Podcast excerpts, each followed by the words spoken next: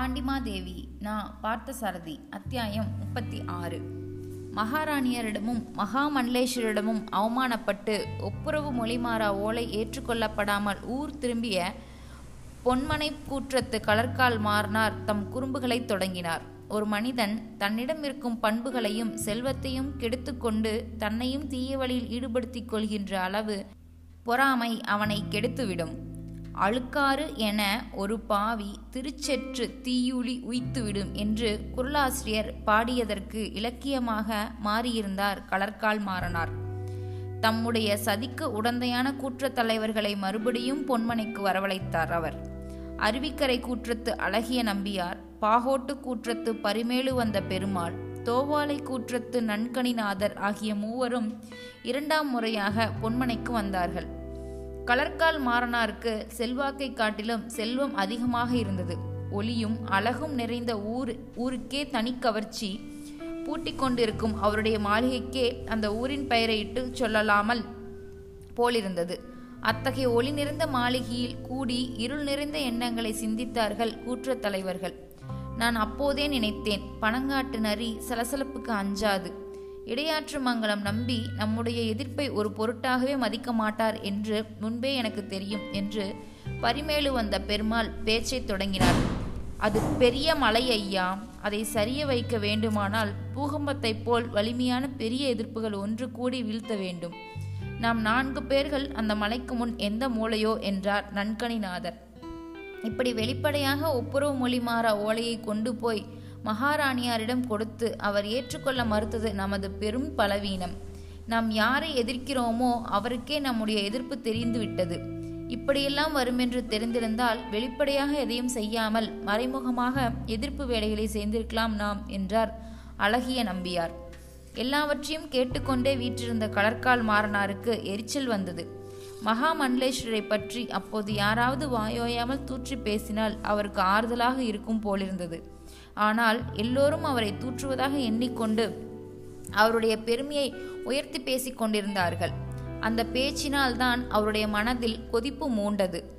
கொதிப்போடு பேசலானார் அவர்.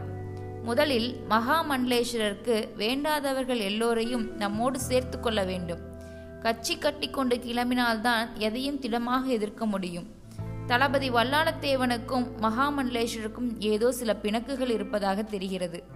தென்பாண்டி நாட்டின் படைத்துறையைச் சேர்ந்த வேறு சிலருக்கும் இதேபோல் அவர் மேல் ஒரு விதமான வெறுப்பு இருக்கும் போலும் அவற்றையெல்லாம் நாம் சரியான முறையில் பயன்படுத்தி கொள்ள வேண்டும்.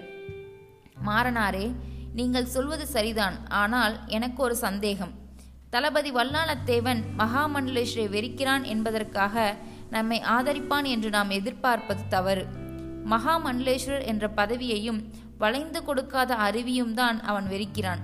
நாமோ அந்த பதவியையும் அந்த மனிதரையும் அந்த அறிவையும் எல்லாவற்றையுமே வெறுக்கிறோம். வல்லாளத்தேவன் சூழ்ச்சிகளையும் அதிகாரத்தையும் எதிர்ப்பவனாக இருந்தாலும் கடமையையும் நேர்மையையும் ஓரளவு போற்றுகிறவரான இருப்பான் என்று பரிமேலு வந்த பெருமாள் கலர்கால் மாறனாருக்கு மறுமொழி கூறினார். நான் சொல்வது என்னவென்றால் எட்டு திசையிலிருந்தும் ஒரே குறியின் கூர்மையான அம்புகளை பாய்ச்சுவது போல் மகாமன்றேஸ்வரர் மேல் எதிர்ப்புகளையும் துன்பங்களையும் பாய்ச்ச வேண்டும். அவற்றை தாங்க முடியாமல் அவரே பதவியிலிருந்து விலகிவிட வேண்டும். மாறனாரே அவர் அப்படி தாங்க முடியாமல் விலகி ஓடுவார் என்று நீங்கள் நினைப்பதே பிழையான நினைவு. நாமெல்லாம் சில சந்தர்ப்பங்களில் விழித்து கொண்டிருக்கும் போதே தூங்கி விடுவோம் ஆனால் அவரோ தூங்கிக் கொண்டிருக்கும் போதே விழித்து பார்ப்பார். அவரை ஏமாற்றுவது அவ்வளவு எளிதில்லை என்று நன்கணிநாதர் மறுபடியும் மகாமண்டலேஸ்வரின் புகழ் பாடத் தொடங்கிய போது கலர்கால் மாறனாரின் முகம் சுருங்கி சிரித்தது. அந்த முகத்தில் கடுமையான வெறுப்பும் பரவியது. முதல் காரியமாக எதிரியின் பெருமையை புகழும் இந்த ஈனத்தனம் நம்மிடமிருந்து ஒழிய வேண்டும் என்று உரத்த குரலில் எரிந்து விழுந்தார் பொன்மனை கூற்றத் தலைவர். அந்த குரலில் இருந்த வெறுப்பின் வேகம் மற்றும் மூன்று பேரையும் நடுங்கச் செய்தது. மூன்று பேரும் தாங்கள் பேசுவதை நிறுத்திக்கொண்டு மௌனமாக இருக்க தலைப்பட்டனர். கலர்கால் மாறனாரும் அந்த மௌனத்தைத்தான் விரும்பினார். அம்மூன்று பேரும் தமக்கு அடங்கியிருந்து தாம் செய் சொல்பவற்றை மட்டும் கட்டளைகளைப் போல் கேட்க வேண்டுமென்றே அவர் விரும்பினார். அவர்கள் பதில் சொல்வதையோ சொந்த அபிப்பிராயங்களை சொல்வதையோ அவர் விரும்பவில்லை. ஒப்புரவு மொழிமாறா ஓலையை ஏற்றுக்கொள்ள மாட்டேன் என்று கூறியதுமே நாம் ஒத்துழையாமையும் எதிர்ப்பும் புரிவோம் என்பதை மகாராணியிடம் சொல்லிவிட்டுத்தான் வந்தேன். நான் மகாமண்டலேஸ்வரரையும் அருகில் வைத்துக்கொண்டே முன்பு எனக்கு அளிக்கப்பட்ட தன் தென்னவன் தமிழ்வேல் பாண்டிய மூவேந்தர் வேளார் என்ற பட்டத்தையும் ஏனாதி மோதிரத்தையும் திருப்பி அளித்து விட்டேன். அப்போது அந்த இடையாற்று மங்கலத்து மனிதர் என்னை கேவலப்படுத்தி பேசிய பேச்சுக்களை நினைத்தால் இப்போது கூட என் ரத்தம் கொதிக்கிறது என்று சொல்லிக்கொண்டே வந்தவர் பேச்சை நடுவில் நிறுத்தி கொண்டே அந்த மே மூன்று பேருடைய முகங்களையும் பார்த்து கொண்டார். பின்பு மேலும் தொடர்ந்து கூறலானார். இனிமேல் மகாமண்டலேஸ்வரருக்கு எதிராக நாம் செய்ய வேண்டிய காரியங்களை சொல்கிறேன். தென்பாண்டி நாடு முழுவதும் பரவலாக அவர் மேல் ஒரு விதமான அதிருப்தி உண்டாகும்படி செய்ய வேண்டும். பாண்டிய மரபின் அரசுமை பொருட்கள் காணாமல் போனதற்கு மகாமண்டலேஸ்வருடைய கவனக்குறைவுதான் காரணம் என்று எல்லோரும் நினைக்கும்படி செய்ய வேண்டும். இளவரசன் ராஜசிம்மன் நாட்டுக்கு வந்து மகாராணியரை சந்திக்க விடாமல் அவனை எங்கோ கடல் கடந்து போகும்படி துரத்தியிருப்பவரும் அவர்தான் என்று செய்தியை திரித்து பரப்ப வேண்டும். அவருடைய கன கவனக்குறைவால் தான் கொற்கையில் குழப்பம் விளைந்தது. அவருடைய கவனக்குறைவால் தான் பகைவர் படையெடுப்பு நிகழப்போகிறது அவருடைய கவனக்குறைவால் தான் மகாராணியின் மேல் யாரோ வேலெறிந்து கொல்ல முயன்றார்கள் என்ற எல்லா செய்திகளையும் அவர் மேல் அதிருப்தி உண்டாவதற்கு ஏற்ற விதத்தில் நாம் பயன்படுத்தி கொள்ள வேண்டும்.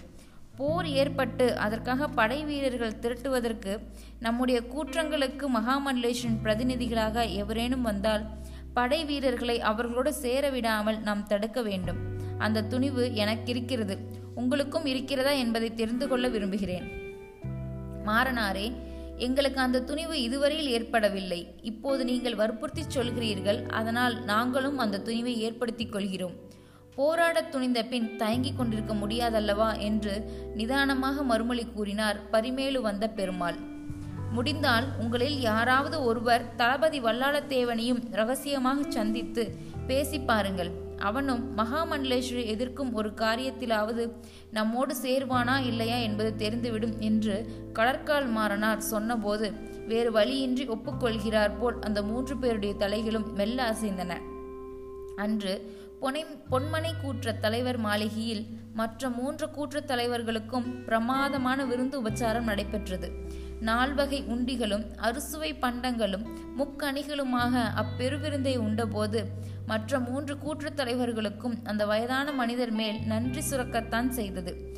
அவ்வளவு உபச்சாரங்களை செய்கிறவருக்காக நன்றியோடு உழைக்க வேண்டுமென்று ஆவலும் எழுவது இயற்கைதானே?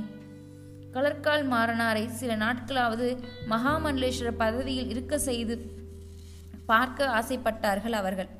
அந்த கூட்டம் நடந்த சில தினங்களுக்கு பின் சூரியோதயத்துக்கு முன் நாய்கள் குறைப்பது போல் ஒவ்வொரு கூற்றத்திலும் மக்கள் மதிப்புக்குருவராயிருந்த மகாமண்டலேஸ்வரி பற்றி குறும்புத்தனமான கெடுதல் பிரச்சாரங்கள் ரகசியமாக ஆரம்பமாயின.